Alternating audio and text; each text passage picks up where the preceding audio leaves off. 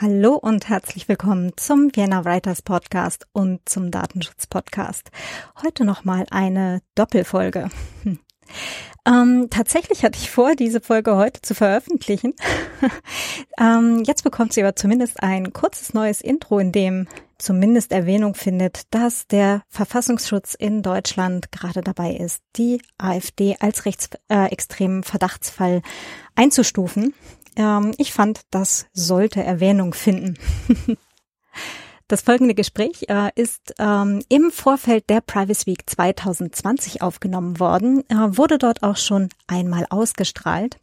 Und zwar äh, ist es mit meinem Autorenkollegen Live Teves, der einen kurzen Abschnitt äh, vorliest aus seinem Buch Alternativen. Ähm, darin geht es um einen Menschen, äh, der in den Sog einer rechtspopulistischen Partei gerät und was dann alles ja für ihn, wie sich das so weiterentwickelt. Ähm, der äh, Großteil des Gesprächs ist dann tatsächlich darüber, dass Live äh, ein ganzes Jahr lang in der AfD verbracht hat äh, aus Recherchegründen und ähm, da erzählt er dann darüber, wie das da so war, ähm, was für Menschen er dort begegnet ist tatsächlich, ähm, wie er mit diesen Menschen reden konnte. Ähm, genau, äh, ob die sich noch haben von einem Gegenteil überzeugen lassen oder vielleicht auch nicht und was das mit ihm gemacht hat und wie es sich auch heute noch auf sein Leben auswirkt. Ich fand das Gespräch unglaublich äh, bereichernd und äh, sehr, sehr spannend auch und wünsche euch jetzt ganz, ganz, ganz viel Spaß beim Zuhören. Der aktuelle Talk äh, ist von Live Teves. Äh, Live Teves ist äh, ein deutscher Autor, der ein Buch geschrieben hat namens Alternativen.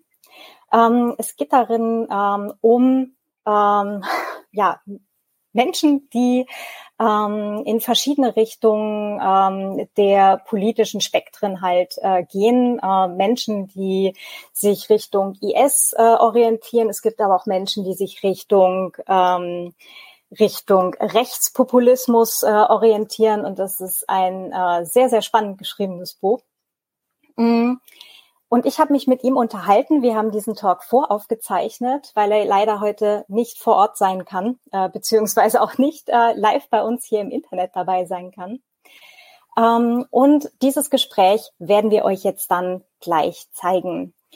Ähm, das Buch Alternativen ist eine ganz große Empfehlung, auch äh, tatsächlich von mir. Ich durfte es lesen und es ist äh, wirklich sehr, sehr spannend. Äh, der ganz spannende Teil ist, dass Live Tevis tatsächlich ein Jahr lang in der AfD verbracht hat, um dort Recherche zu betreiben und dort mit den Leuten geredet und gearbeitet hat. Und ähm, ja, äh, ich kann einen ganz kleinen Spoiler vorweg äh, sagen, ähm, dass er mittlerweile an ähm, Anti-Rechtspopulismus-Demonstrationen aktiv teilnimmt und äh, sich sehr dafür einsetzt, dass so etwas nicht ähm, noch populärer wird. Genau. Und jetzt wünsche ich euch gleich ganz viel Spaß mit diesem äh, Interview, das wir vorher aufgezeichnet haben und sage einfach mal, Film ab. Hallo und herzlich willkommen live. Hallo in die Runde. Hallo. Ja, äh, magst du vielleicht einfach direkt äh, mit der Lesung beginnen? Ja, das kann ich machen. Ähm, vielleicht ein paar einführende, äh, warme Worte. Ähm, das Buch läuft grob in der Kategorie Kriminalroman mit der Unterbezeichnung Noir. Ähm, das ist so eine etwas speziellere Gattung. Da geht es also nicht darum, wer ist der Mörder und am erst, auf der ersten Seite ist die Leiche und auf der letzten Seite der Mörder, sondern da geht es mehr darum, ähm, wie kam es zu, den, zu dem Handeln, warum ist den Leuten dies oder jenes passiert und die Morde, die da passieren, die passieren halt. Und interessanter ist die Geschichte drumherum und äh, der gesellschaftliche Kontext. So, und ähm, das ist ein, eine Sache, was mir an Noir immer gut gefallen hat, also auch alte Filme, Noir-Filme. Da spielt der gesellschaftliche Kontext, in dem die Handlung spielt und in dem die Figuren agieren, spielt auch immer eine Rolle. Das sind jetzt nicht zwingend sozialkritische, offiziell sozialkritische Filme, aber wie gesagt, der Kontext ähm, spielt eine Rolle. Und ähm, das war in meinen bisherigen Büchern auch so. Und für dieses Buch Alternativen habe ich mir halt ähm, einen sehr konkreten gesellschaftlichen Kontext ausgedacht, äh, in dem wir heute interessanterweise immer noch leben. Ich habe gedacht, als ich das Buch angefangen habe, das wird dann bald vorbei sein, aber das ist nicht so.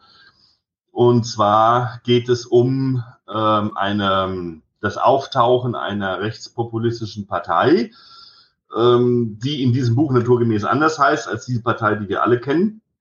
Ähm, das Buch heißt auch Alternativen, Plural, Mehrzahl, weil ich der festen Überzeugung bin, dass A nichts alternativlos ist und B es nicht eine Alternative gibt, sondern immer mehrere.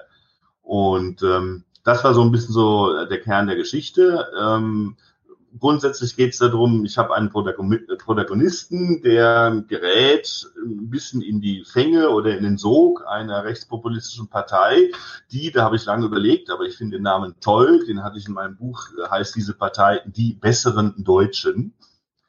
Abgekürzt DBD und wenn man schnell spricht, klingt es so Deppen. Ähm, und ich habe einen ähm, Kommissar, den habe ich in den anderen Büchern auch, der Kommissar Berg, äh, der dann da eine, einen Unfall, der was sich herausstellt, einen Mord ähm, behandeln muss. Und äh, wir springen jetzt für diese eine Szene, habe ich mir jetzt einen Teil ausgedacht, äh, Kapitel 21, Seite 119, da springen wir in eine Szene, wo der Kommissar Berg äh, mit seinem Freund, der aber gleichzeitig der äh, Polizeipräsident ist, zusammensitzt und da geht es ein bisschen darum, um das Thema ähm, von diesen Rechtspopulisten oder Parteianhängern innerhalb der Polizei. Nun muss man dazu sagen, das Buch ist 2017 erschienen. Ich habe diese Szene ungefähr Anfang 2017 geschrieben. Also lass es jetzt durchaus drei, über drei Jahre her sein, dass ich mir das ausgedacht habe. Und heutzutage ist ja gerade das sehr, äh, wird sehr äh, ventiliert, das Thema, wie viel äh, Rechtsradikale oder Rechtspopulisten haben wir denn innerhalb der Polizei? Und deswegen dachte ich, ist es ein sehr aktuelles Thema, was ich damals mir ausgedacht habe, aber ganz offensichtlich nicht zu ausgedacht. Also, du förderst Nachwuchs, begrüßte ihn Karl.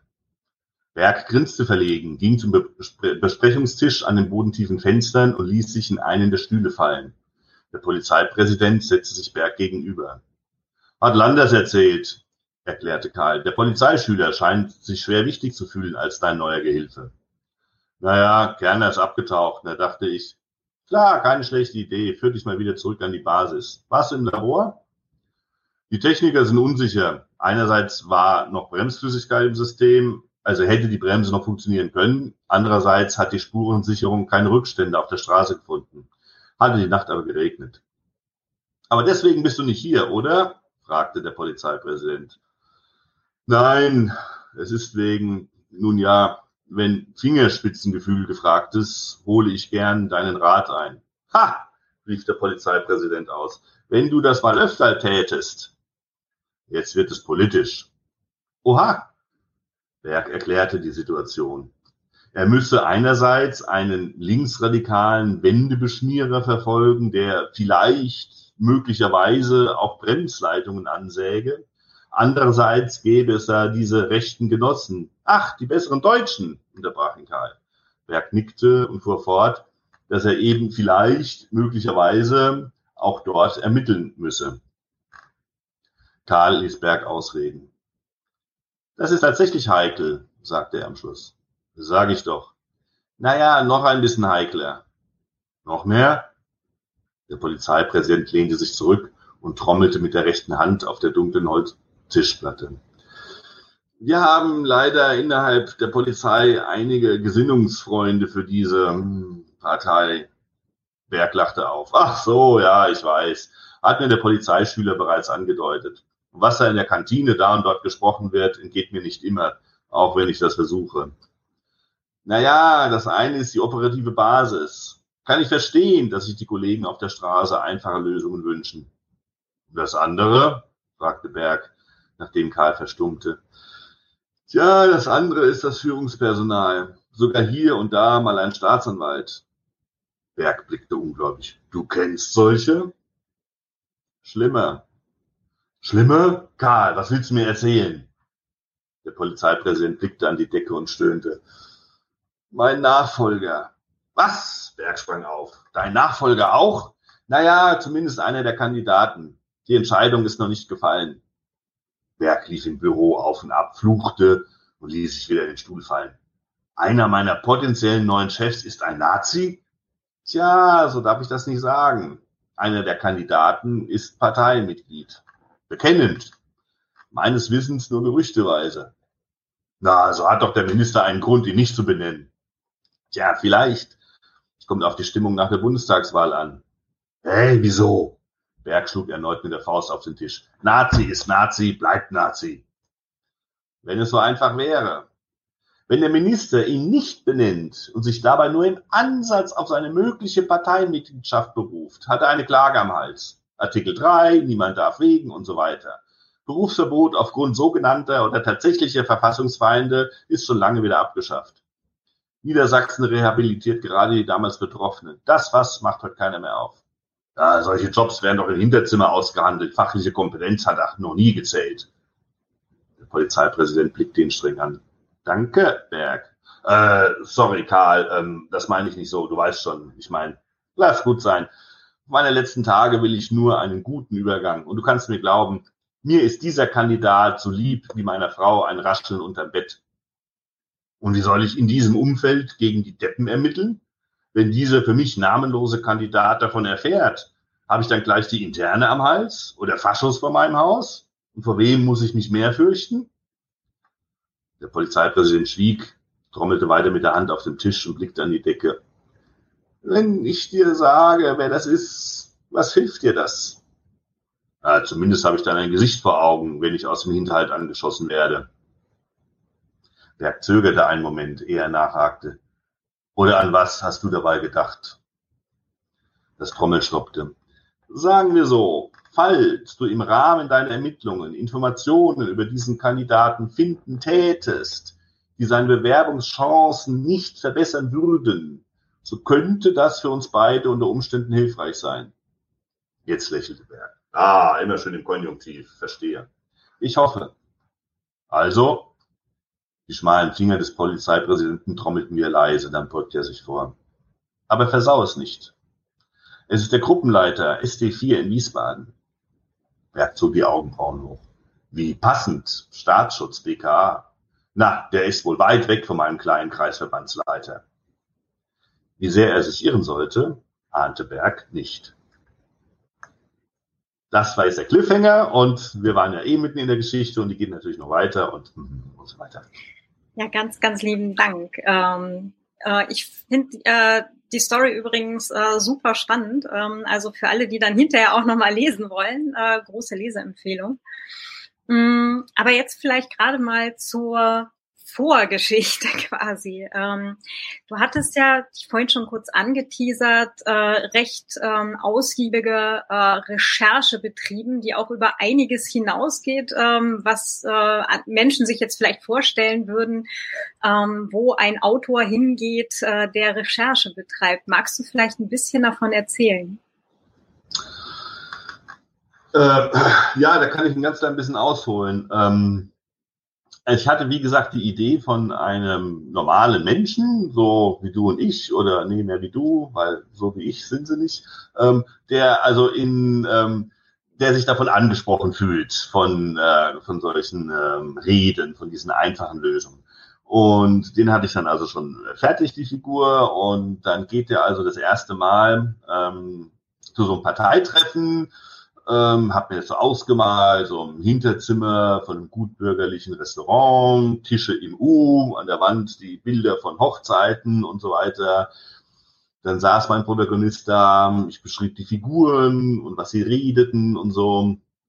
Und dann war ich mit der Szene fertig und habe mir gedacht, scheiße, das hast du dir alles nur ausgedacht. Du hast überhaupt keine Ahnung.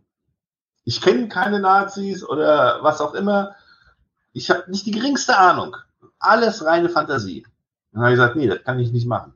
Ich kann das nicht durchziehen, diese ganze Story, die ja einen, einen gewissen sozusagen Realitätsgehalt haben soll, wenn ich nicht da war. Also alles klar, dann musst du dahin.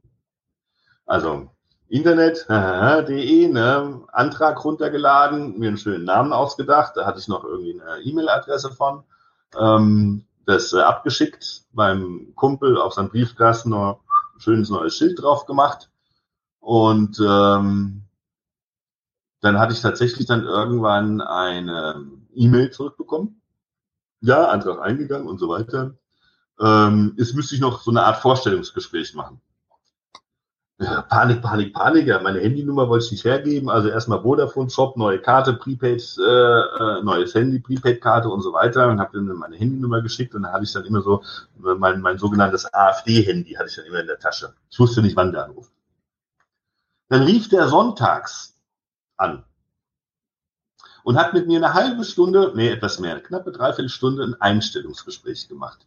Also hat erstmal sich entschuldigt, ja, wir können ja nicht jeden nehmen und so weiter. Und ähm, der wollte also jetzt wissen, warum ich in diese Partei eintreten will. Und da hatte ich mir natürlich vorher auch schon Gedanken drum gemacht, wie kriege ich das plausibel rüber. Aber ich habe es dann vergleichsweise einfach gemacht. Ich habe mich in die Rolle meiner Figur versetzt. In der war ich ja ohnehin. Ich musste ja diese Figur schreiben. Ne? Also war ich sozusagen dann dieser Thomas und dieser Ingenieur und so mit seinen Ansichten.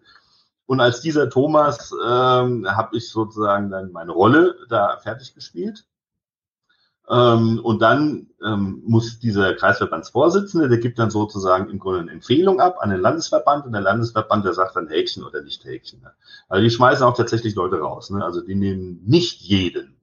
So, aber vor allem, was sie nicht nehmen, die haben Angst vor so Glücksrittern, die nur so kurz vor Ende ihrer oder weil sie nie Karriere gemacht haben, dann nochmal irgendwie da so auf dem Ticket da in den Bundestag oder in den Landtag reiten wollen und dann irgendwie Kohle kassieren. Naja, und dann war ich, also dann kam dann auch mein Mitgliedsausweis. Scheiße, hätte ich jetzt noch zeigen können, habe ich jetzt gar nicht dabei. Ähm, und dann war ich in, ähm, äh, im Newsletter drin und konnte mich dann, das war so Dreivierteljahr vor der Bundestagswahl 2017. Und da konnte ich mich in verschiedene äh, äh, Arbeitskreise anmelden, wo dann Themen für die Bundestagswahl, für das Bundestagsprogramm, wo, wo dann diese Themen ventiliert wurden.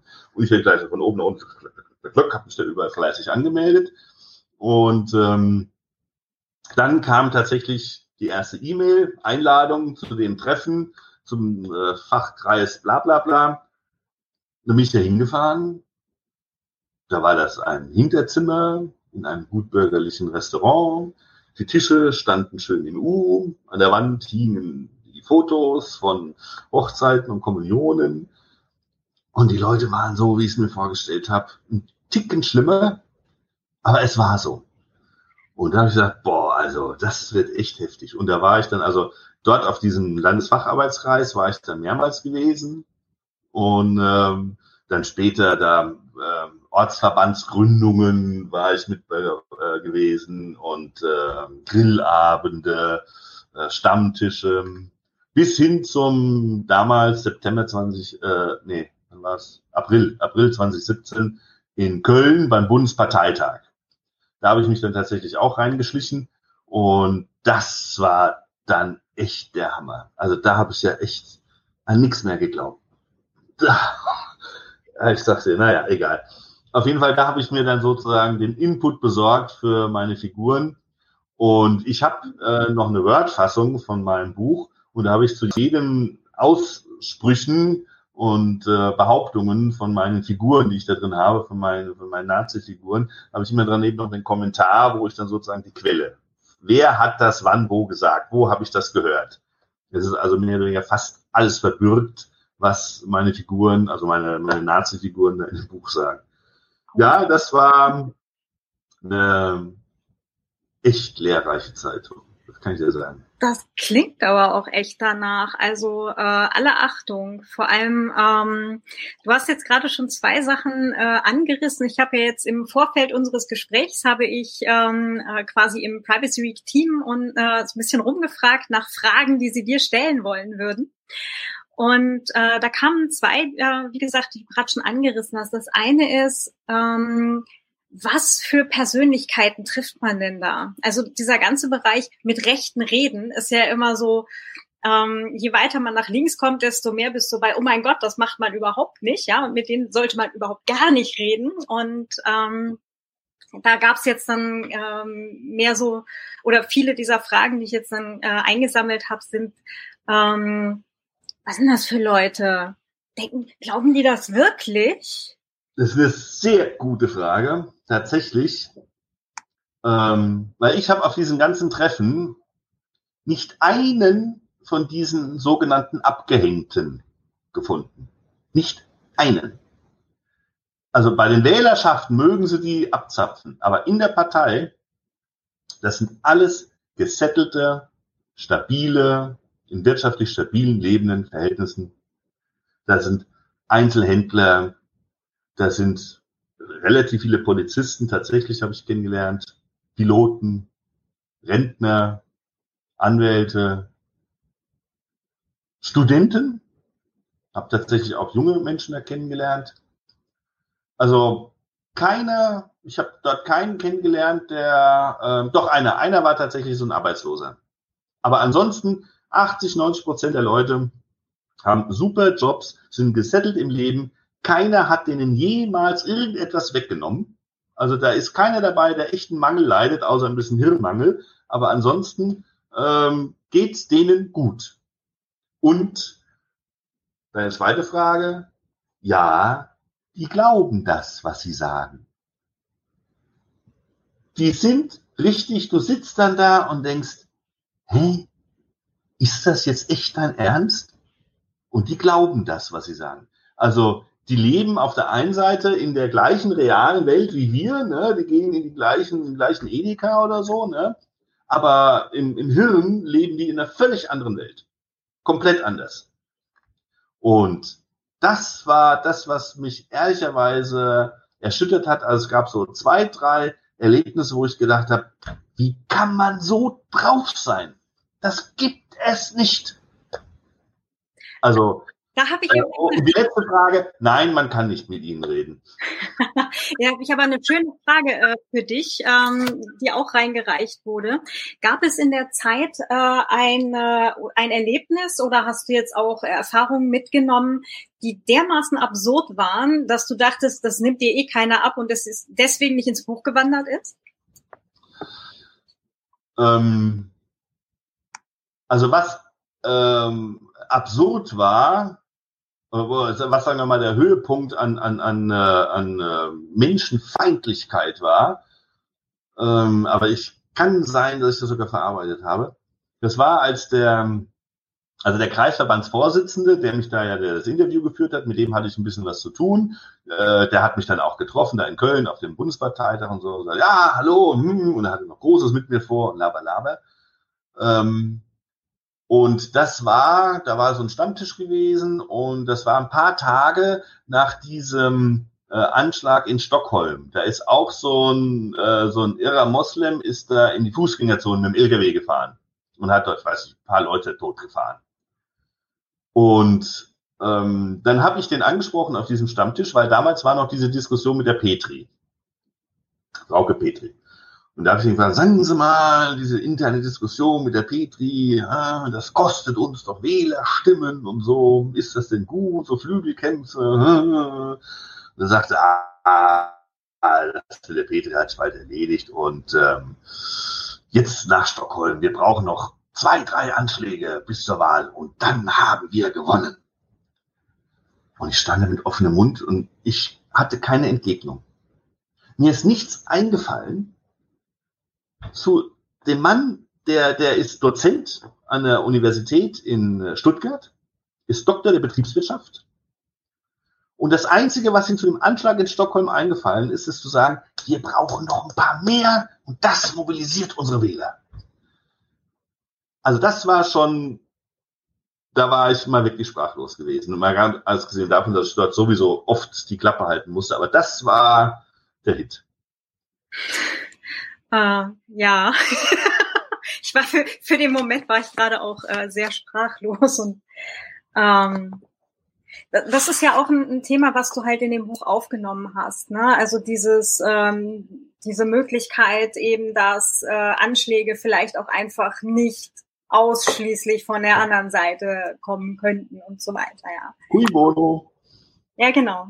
Und ähm, mh, mm, da ist jetzt allerdings auch ähm, ähm, noch eine noch eine Frage, die sich eigentlich äh, so ein bisschen stellt, wenn du jetzt gesagt hast, das sind äh, alles gesettelte Leute, ne? Auch das Beispiel, das du eben gerade gebracht hast. Ähm, da kann man ja jetzt einfach mal davon ausgehen, das sind gebildete Menschen, die ähm, normalerweise jetzt auch wissen, was sie tun und so weiter. Ähm, bist du irgendwie dahinter gekommen, wie oder warum die Menschen so dermaßen gegen ihre eigenen Interessen eigentlich wählen? Also jetzt ist dann eigentlich mehr die Wählerschaftsfrage, aber letztendlich auch wieder zurück zu dem, zu diesem Glauben, die das selber, warum? Irgendwie, äh, irgendwie verstehe ich das gerade noch nicht so, wie, wie Menschen so drauf sein können. Ja, genau. So. Die Frage haben wir mir auch gestellt. Ich sitze da in der Runde, da Stammtisch, Grillabende und so weiter, guckt mir die ganzen Leute an und denkt, sag mal, ihr habt doch alle keine Probleme. Was soll das? Welcher von den Flüchtlingen nimmt euch auch nur einen einzigen Euro weg? Keiner. Und da gucke ich mir die alle so an und da denke ich mir, alle wie sie da sind, fünf Stunden in Paartherapie, und das Problem ist gegessen. Meine These, das waren alles unglückliche Männer. Es sind ja alle keinen Sex mehr. Meine These. ähm, aber es sind ja nicht, nicht nur Männer, äh, die in der Partei sind oder auch die, die Doch, fast, also, ja, nur. großenteils, aber halt ja. nicht nur. 80, 90 Prozent Männer. Und die Frauen, zumindest die ich die gesehen habe, die auch da waren, das waren die Frauen von diesen unglücklichen Männern. Und wenn ich der Mann gewesen wäre, dann wäre ich auch unglücklich gewesen mit dieser Frau. Also von daher. Okay, ich glaube, wir lassen es einfach mal als steile These hier gerade stehen. Ja, steile These, ne? Aber meine These. Wir können, wir können uns dann gerne im, im Anschluss nochmal über steile Thesen unterhalten. Ich habe da auch. mm. Ähm, das war, sagen wir mal so, das war jetzt tatsächlich die These, ähm, was mir tatsächlich einmal da durch den Kopf geschossen ist. Und das habe ich dann versucht, mir habe ich mir die Leute angeguckt und habe gesagt, nee, die sind, die sind alle nicht glücklich. Ähm, was allerdings auch ist, was mir aufgefallen ist, zumindest die in der Partei, da sind viele Leute dabei, die gern mal wichtig wären. So, also dieses Gerangel um Pöstchen und Posten und äh, ähm, also der, der, der, der dritte Stellvertreter des äh, Schriftführers in so einem Ortsverband und so, ne, was da für ein Gerangel ist und sowas. Und auch auf dem Bundesparteitag, boah, da wurde ja, wie gesagt, also der fünfte Stellvertreter vom Kassenwart und sonst was dergleichen gewählt. Und da haben sie sich da aufgebaut und sowas. Also das sind Leute, die wären gern mal wichtig. Und das sind auch, du hast dir die angeguckt und du wusstest, Damals wären die Blockwart geworden. Hm. Das sind genau so eine, so eine, so, so eine Type Mensch, die will mal wichtig sein, weil sie entweder in ihrem Leben sonst nicht wichtig sind oder weil sie glauben, es gehört dazu, im Leben wichtig zu sein. Hm. Ja, ich glaube, dem Gedankengang kann ich ganz gut folgen. Also ähm, äh, ja, ich glaube, das ist eine These, an der man weiterarbeiten kann. An meiner anderen These willst du nicht weiterarbeiten. Äh, schon, aber vielleicht nicht im Livestream. mm, nee, aber ich glaube, das wäre tatsächlich ein ganz interessantes äh, Feld, da auch wirklich nochmal ähm, ein bisschen Gedanken reinzustecken. Also ähm, vielleicht zurück zu deiner ersten The These. Ähm, ein Geschichtslehrer von mir hatte ähnliche, äh, ähnliche Gedanken bezüglich allen großen Heerführern. Ähm, mit der Begründung, dass die Leute, die glückliche Familien zu Hause haben und Kinder und überhaupt, die wissen, wen es zuerst trifft, sollte es eben zu Anschlägen, Kriegsfällen und so weiter kommen und dass die halt seltener zu der Idee kämen, sowas überhaupt anzuzetteln. Also ähm, von daher äh, ist auch der Gedanke durchaus einer, den man nochmal nachverfolgen könnte. Ja, ich meine, da gibt's ja, die Literatur ist ja voll, was das für Leute sind, die da ähm, äh, Mitglied werden oder äh, solche Populisten äh, wählen. Also ich glaube, das, das war auch nicht mein Ansatz, sozusagen, das zu ergründen, warum das so ist. Ich wollte die Leute tatsächlich einfach nur mal sehen, riechen, hören und so weiter und die dann da in, in meine Geschichte verwursten. Mhm. Ähm, eine Frage, die ich übrigens auch vorab reingereicht bekommen habe, äh, die fand ich auch sehr nett. Ähm, färbt das eigentlich irgendwie ab? Oder musstest oder wie viel Zeit musstest du mit äh, in Anführungsstrichen normalen Leuten verbringen, um das irgendwie wieder zu kompensieren? Ähm, also es ist so, ich ähm, wenn ich von so einem Treffen wiederkam, dann habe ich echt einen ganzen Abend gebraucht, um da runterzukommen.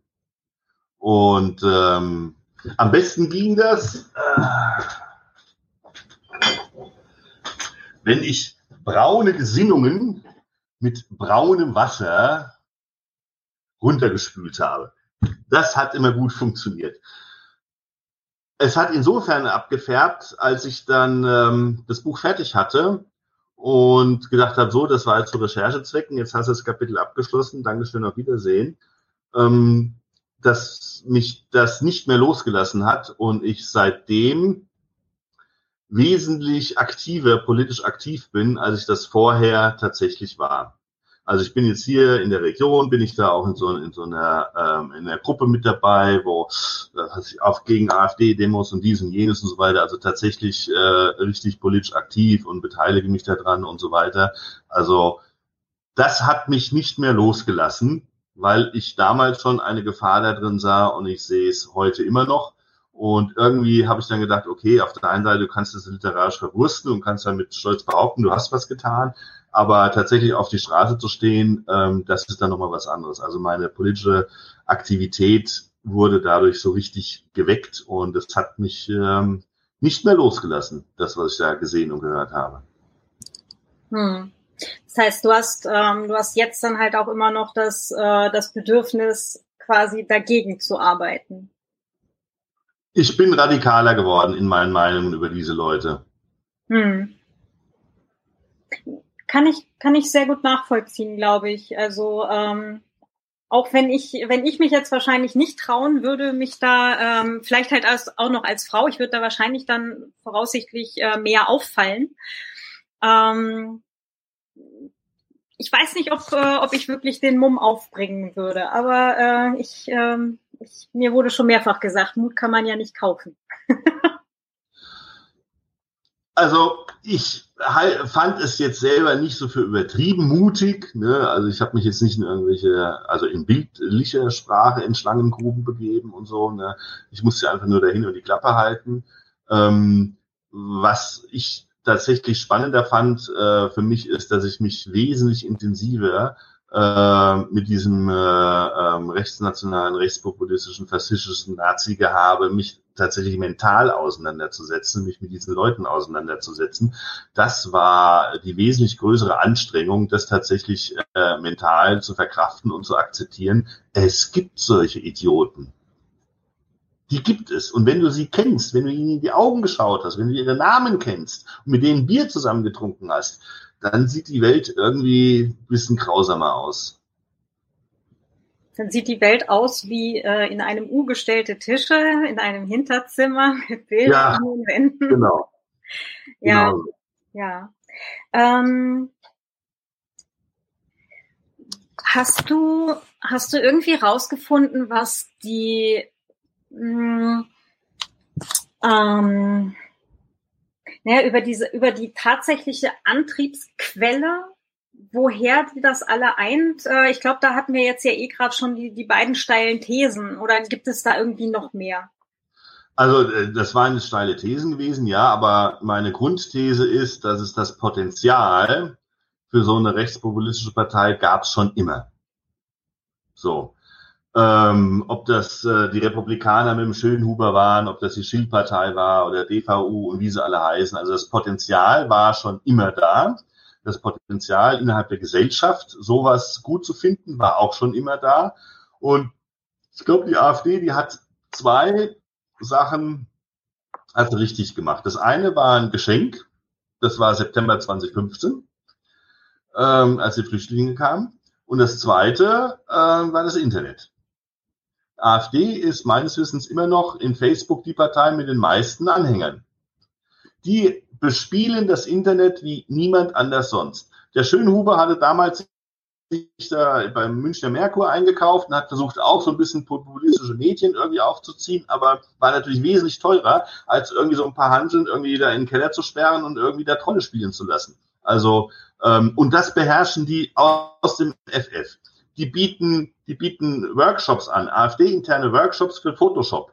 Ne? Wie du also tatsächlich da so, so schöne Fake-Bilder machen kannst und so weiter. Und die haben ihre, ihre Internet-Trolle äh, da hocken und das bespielen die perfekt. Und ich glaube, die beiden Sachen haben erst tatsächlich dazu geführt, dass diese, diese Lunte, die schon wirklich seit ewig Zeiten brennt, dass die immer so richtig Feuer. Das waren, ähm, das war das Internet, das haben die richtig erkannt. Und das war September 2015. Das hat die erst so richtig zum Fliegen gebracht. Ansonsten glaube ich nicht, dass das ein besonders neuer Trend ist, ähm, so faschistoid drauf zu sein, sondern das Potenzial war schon immer da. Hm. Ich befürchte, damit hast du recht. Äh, und das ist jetzt so ein, so ein kleiner Recap, der auch gilt für das, was du am Anfang gesagt hast. Manchmal wäre es mir lieber, dass ich mich irre oder es mir nur ausgedacht habe. ja. Ähm, sag, äh, weil du gerade bei den parteiinternen Schulungen bist, ähm, gibt es da halt dann so richtige Fortbildungsprogramme, ähm, irgendwas, wo dann halt irgendwie vielleicht noch so Gesinnungsfestigung oder ähnliches äh, praktiziert wird? Also ich habe an keinem teilgenommen, aber ich weiß, dass es tatsächlich äh, solche ähm, äh, didaktischen Kurse gibt. Ne? Wie, wie rede ich sozusagen unter Bekannten oder äh, wie, wie finde ich die richtige Argumentation? Ähm, also solche äh, sprachlichen Kurse gibt es. Äh, und wie gesagt, von diesem Photoshop-Workshop habe ich erfahren. Ähm, aber ansonsten ähm, äh, haben die einen ganzen Haufen interne Fortbildungen, aber da weiß ich nicht ganz, weiß ich echt nicht mehr genau, worum es da ging und was sie da konkret machen. Da habe ich mich dann nicht mehr reingetraut. Hm, okay. Ähm, und äh, Bereich äh, Sprache, ähm, gibt es auch irgendwelche Tabuthemen, über die dort auch genau nicht gesprochen wird? Was heißt Tabuthemen? Also ich weiß nicht, über welche Themen nicht gesprochen wird, weil über die wird ja nicht gesprochen. Ähm, ich weiß nur, dass die tatsächlich ähm, zwei große Feindbilder haben. Das eine sind die Ausländer, wo auch immer sie gerade herkommen, und das andere sind die, das linksgrün versiffte Gutmenschentum. Da reagieren die total empfindlich drauf, aber richtig. Das hätte ich nicht gedacht, muss ganz ehrlich sagen. Ich habe den, ähm, den Höcke habe ich mal äh, sprechen hören in Bayern. Da habe ich mich da auf so eine, da war bayerischer Landtagswahlkampf, da habe ich mich da auf so eine Versammlung reingeschlichen und draußen war eine riesengroße Gegendemo gewesen. Also richtig klasse. Und ich da im Saal drin gesessen, ne, mir lief der Schweiß. Ich habe gedacht, wenn mich hier einer irgendwie, ja. Ähm, und dann kam Höcke da rein es war echt, es war filmreif, wirklich. Also ein Auftritt, sensationell, wie der geredet hat. Der hat das, ich meine, klar, der ist Lehrer und sowas, der hat das echt gelernt, ne? Aber der hat mindestens bestimmt ein Drittel seiner Rede hat er damit verbracht, gegen die da draußen zu wettern und zu schimpfen. Und das hat mich am Ende tatsächlich auch motiviert und zu sagen, ja, bei der nächsten Gegendemo bin ich dabei, weil das nervt die. Das nervt die richtig doll. Je mehr da draußen sind und gegen die schreien, desto mehr ärgert die das. Auf der einen Seite festigt es natürlich auch so ein bisschen, dann haben sie wieder so ein Feindbild, das festigt die, aber das ist mir egal. sondern ich will, dass sie genervt sind. Und das funktioniert. Ich kann mir das gerade äh, bildlich sehr gut vorstellen. Ähm, ich gehe gerade noch mal hier kurz auf, auf diese Fragenliste ein, die ich äh, vorab eingesammelt habe. Ähm, eine Frage, die ich ganz interessant fand und die mich jetzt äh, auch selber ein bisschen zum Nachdenken gebracht hat, während du gerade gesprochen hast, ist, ähm, siehst du Menschen oder siehst du eine Möglichkeit, Menschen, die zum Rechtspopulismus irgendwo abgebogen sind, die auch wieder einzufangen und, und da wieder rauszuholen? Ähm, also da muss man, glaube ich, differenzieren zwischen, ähm, also was ich festgestellt habe, die, die in der Partei sind, da gab es ja schon äh, seit Anbeginn gab es da ja Flügelkämpfe. Ich meine, als die Petri damals den Lucke rausgefeuert hat, ne, da hieß es schon, jetzt rückt die Partei nach rechts. So, April 2017 haben sie die Petri abgeschossen und dann kam Gauland und who the fuck is Alice. Also, die ist permanent nach rechts gewandert, die Partei. Und sie hat auch immer, auch unter den Delegierten, unter den Teilnehmern, hat die auch immer so ein, äh, ein Stück äh, sind fortgeflogen. Ich habe das, muss ja überlegen, ne? Gauland und, und Alice, die wurden mit 66 Prozent gewählt als Spitzenduo. Das heißt, 33 Prozent, ein Drittel sozusagen, waren dagegen. Und ich habe das ja beobachtet, ne? was da so für äh, Anträge kamen für das äh, Wahlprogramm und so weiter und so weiter. Und meine Schätzung war da auch, dass ungefähr ein Drittel tatsächlich welche sind, die sagen, wir wollen eine andere Politik. Die waren gar nicht so sehr darauf auf äh, dieses äh, Rechtsnationale, sondern die wollten eine andere Politik. Und die sprengt's automatisch weg, weil der Kern der Partei immer weiter nach rechts driftet. Das andere, und die kriegst du nicht wieder. Die kriegst du nie wieder zurück. Das andere sind, glaube ich, tatsächlich die Wähler. Die, die sagen, na ja, irgendwie haben sie ja recht und so, ne, kann ja so nicht weitergehen. Und ich habe tatsächlich auch schon Gespräche geführt. Äh, den einzigen äh, Menschen, den ich kannte oder immer noch kenne, äh, die dann irgendwie mal morgens um zwei nach irgendwie der zwölften Flaschen Riesling gesagt hat, ja, aber die armen Rentner, die müssen irgendwie Flaschen sammeln. Und die kriegen sie in den Arsch geschoben. Und da habe ich mit der mal ein ernstes Wort geredet. Ja, stimmt. Hast eigentlich recht.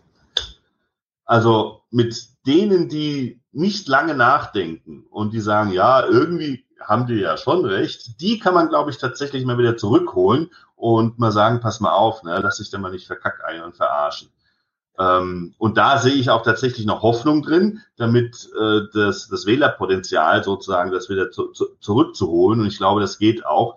Die, die tatsächlich in der Partei sind oder die wirklich hardcore dahinterher marschieren, die sind verloren. Aber ich sag mal so, weißt du, heute haben sie vielleicht, wenn es 15 Prozent wären, wären es viel. So ein Drittel sprengt sich eh nochmal weg, bis er wirklich der echte, der Hardcore-Kern äh, übrig bleibt. Da sind das noch zehn Prozent. Und wenn man davon nochmal ein Drittel wieder abholt, ne, von den Wählern, ne, ja, dann unter ferner liefen. Dein Wort in wessen auch immer Gehörgang. ja, ja, ja, ja, ja. ja. Manchmal rede ich mir das selber ein bisschen schön, weil ich daran glauben will. Aber das ist so meine Erfahrung gewesen. Also das sind, das sind tatsächlich, ich meine, manchmal haben sie auch recht. Wir sind nicht alle Nazis. Das stimmt. Das sind nicht alles Nazis, aber es sind relativ viele. Hm. Ähm, du hast dich ja im Buch halt auch nicht nur mit den Nazis beschäftigt, sondern auch mit, äh, mit den Gegenseiten, ähm, mit äh, sowohl eben den linksgrün versifften Gutmenschen als auch äh, mit ähm, letztendlich Menschen, die zum IS äh, gehen. Ne? Äh, ist ja auch ein, ein Charakter dabei. Ähm, und ich habe eine Frage vorab äh, bekommen. Ähm, es gibt äh, ja auch viele, primär halt auch in, in Deutschland, junge Menschen, Männer und Frauen, die zum IS gehen. Hast du eine Erklärung, warum? Also auch darüber sind Bücher geschrieben worden und da gibt es viel schlauere Leute, die das analysiert haben und die viel schlauere Sachen dazu sagen können. Aber das, was ich ähm, dazu rausgefunden habe, das ist im, ich sag mal, im Prinzip eine ähnliche Motivation wie äh, Leute, die jetzt AfD wählen. Das sind Menschen, die ein sehr einfaches Weltbild haben wollen, damit sie in dieser Welt sozusagen irgendwie bestehen können. Es geht immer darum, sozusagen möglichst wenig Komplexität ertragen zu müssen. Weil Komplexität ist, äh, ich muss mich damit beschäftigen, es gibt kein Ja und Nein, es gibt ja sowohl als auch und so weiter und so weiter. Und wenn ich ein einfaches Weltbild haben will und ein einfaches Menschenbild, dann werde ich entweder IS-Terrorist oder ich werde AfD-Mitglied. Also dazwischen ist nicht mehr, das ist so, so von der Grundidee ist das ein bisschen ähnlich. Okay. Äh, was die. Steile These. Ja, ja, ja. Äh, was die Zuschauerinnen gerade nicht gesehen haben, weil ich mich gemutet hatte, ist, dass ich gerade sehr lachen musste. Ähm, Verzeihung. äh, ja, aber das könnte. Ja, ich glaube, diese steile These können wir gerade mal so stehen lassen äh, zur weiteren Begutachtung. mm ich glaube, dieses ähm, in dieser immer immer komplexer werdenden Welt, ne, halt äh, zum einen eben durch äh, Digitalisierung, Internet und so weiter und auf der anderen Seite halt auch globale äh, Entwicklungen und alles ist mit allem verknüpft, ne? Und äh, die Ausrede, wenn in China ein Sack Reis umfällt, interessiert uns das hier nicht mehr, zählt halt einfach nicht mehr, ja. weil uns das halt auch früher oder später direkt dann betrifft, ja. Ähm, ich glaube, dass das wirklich viele Leute wahrscheinlich auch durchaus überfordern kann. Ne? Und ähm, dass da dann dieser Willen zu, okay, da möchte ich mich jetzt einfach nicht mit befassen, ähm, der kann dann durchaus stark werden.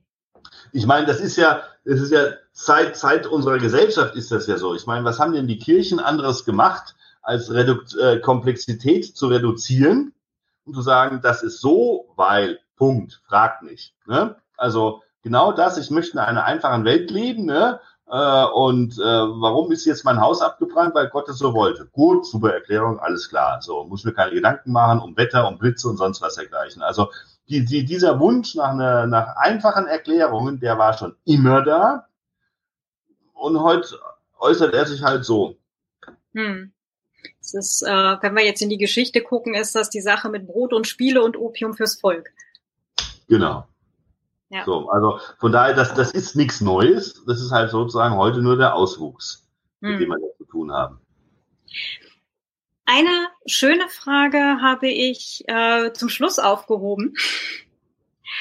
Und zwar, ähm, ob ich verheiratet bin. Bist du verheiratet? Nicht mehr. Oh. Das hat aber nichts mit der AfD zu tun, oder? Nein, nein, nein, nein. nein. Okay. FPÖ?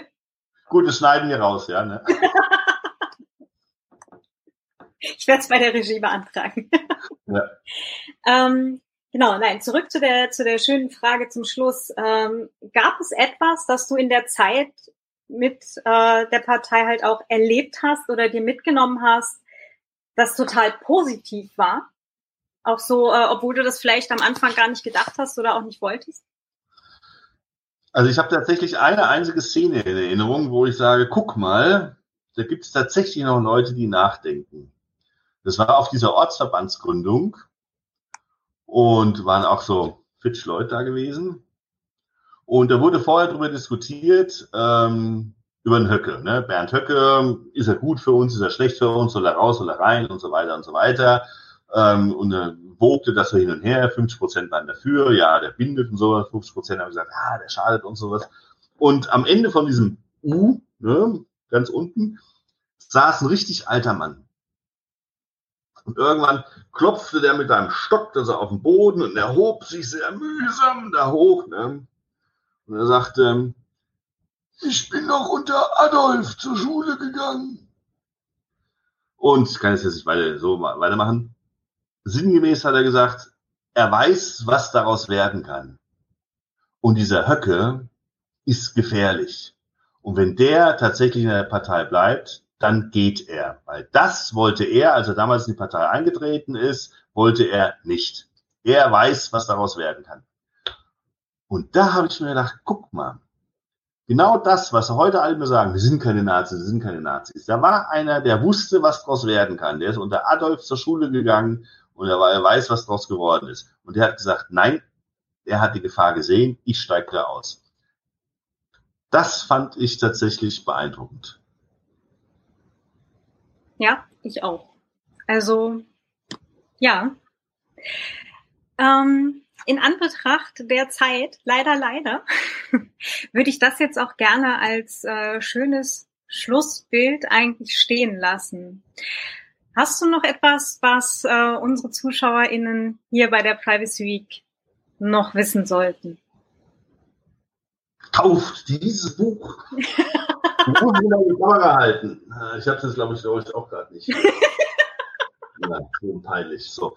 Nee, ähm, ich hatte am Anfang gesagt, also ich, ich schreibe keine ähm, Zeigefingerbücher, sondern äh, mir geht es darum, tatsächlich auch gerade in diesem Buch ähm, zu zeigen, dass man verschiedene Einstellungen haben kann und dass ein jeder abwägen muss. Ich habe in diesem Buch habe ich kein rein gut und kein rein böse gemacht, weil äh, so ist die Welt nicht und so sind meine Figuren nicht. Und selbst meinen Antagonisten, also da den Kreisverbandsvorsitzenden, der hat auch seine menschlichen Züge. Die habe ich ihm zugedichtet, weil er die hat, weil er ein Mensch ist. Und ich habe da auch, wie gesagt, da ein paar Klischee, linksgrün versiffte damit reingebaut, die auch ein bisschen überzeichnet sind. Also ähm, darum ging es mir eigentlich, dass das tatsächlich kein Schwarz-Weiß-Buch ist, sondern ein buntes oder ein graues Buch, je nachdem, wie man das sehen will. Und ähm, darum ging es mir und äh, deswegen auch der Titel Alternativ. Wenn ich kann immer verschiedentlich auf die Dinge blicken. Hm. Und ich glaube, wir haben es auch alle selber in der Hand, in welche Richtung wir selber unser Leben auch lenken wollen.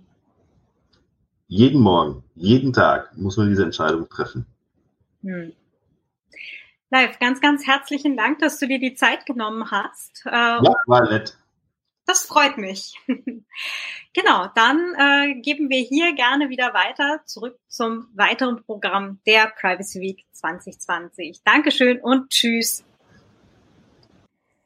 Ja, das war's leider auch schon wieder. Ähm, ich glaube, irgendwann muss ich mit dem Live nochmal ähm, eine weitere Folge aufnehmen. Ich fand es nämlich unglaublich spannend, ähm, auch damals schon.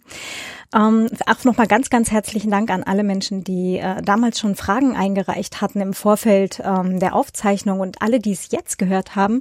Ihr könnt uns total gerne Feedback schicken da das jetzt hier eine Doppelfolge ist, könnt ihr das entweder tun per Mail an ähm, feedback at viennawriter.net oder feedback at datenschutz-podcast.net oder direkt als Kommentar zur Folge auf äh, viennawriter.net oder datenschutz-podcast.net. Genau. Ähm, auf Mastodon findet ihr mich auch, äh, viennawriter at literatur.social. Genau, und ansonsten äh, den Live findet ihr im Internet. Äh, Links gebe ich alle in die Show Notes und dort findet ihr auch noch einmal die Aufzeichnung als äh, Video. Dann seht ihr den Live auch direkt beim Reden. Äh, mich auch, aber das kennen die meisten von euch ja wahrscheinlich schon. Genau, und natürlich auch nochmal der Hinweis zum Buch äh, Live Teves Alternativen als großen Lesetipp, äh, ja, jetzt für die nächste Zeit, bis der Frühling dann tatsächlich mal so weit ist. Genau, dann ganz, ganz herzlichen Dank fürs Zuhören. Äh, habt einen schönen Tag, schönes Wochenende, wann auch immer ihr das hört und bis demnächst. Eure Claudia. Ciao.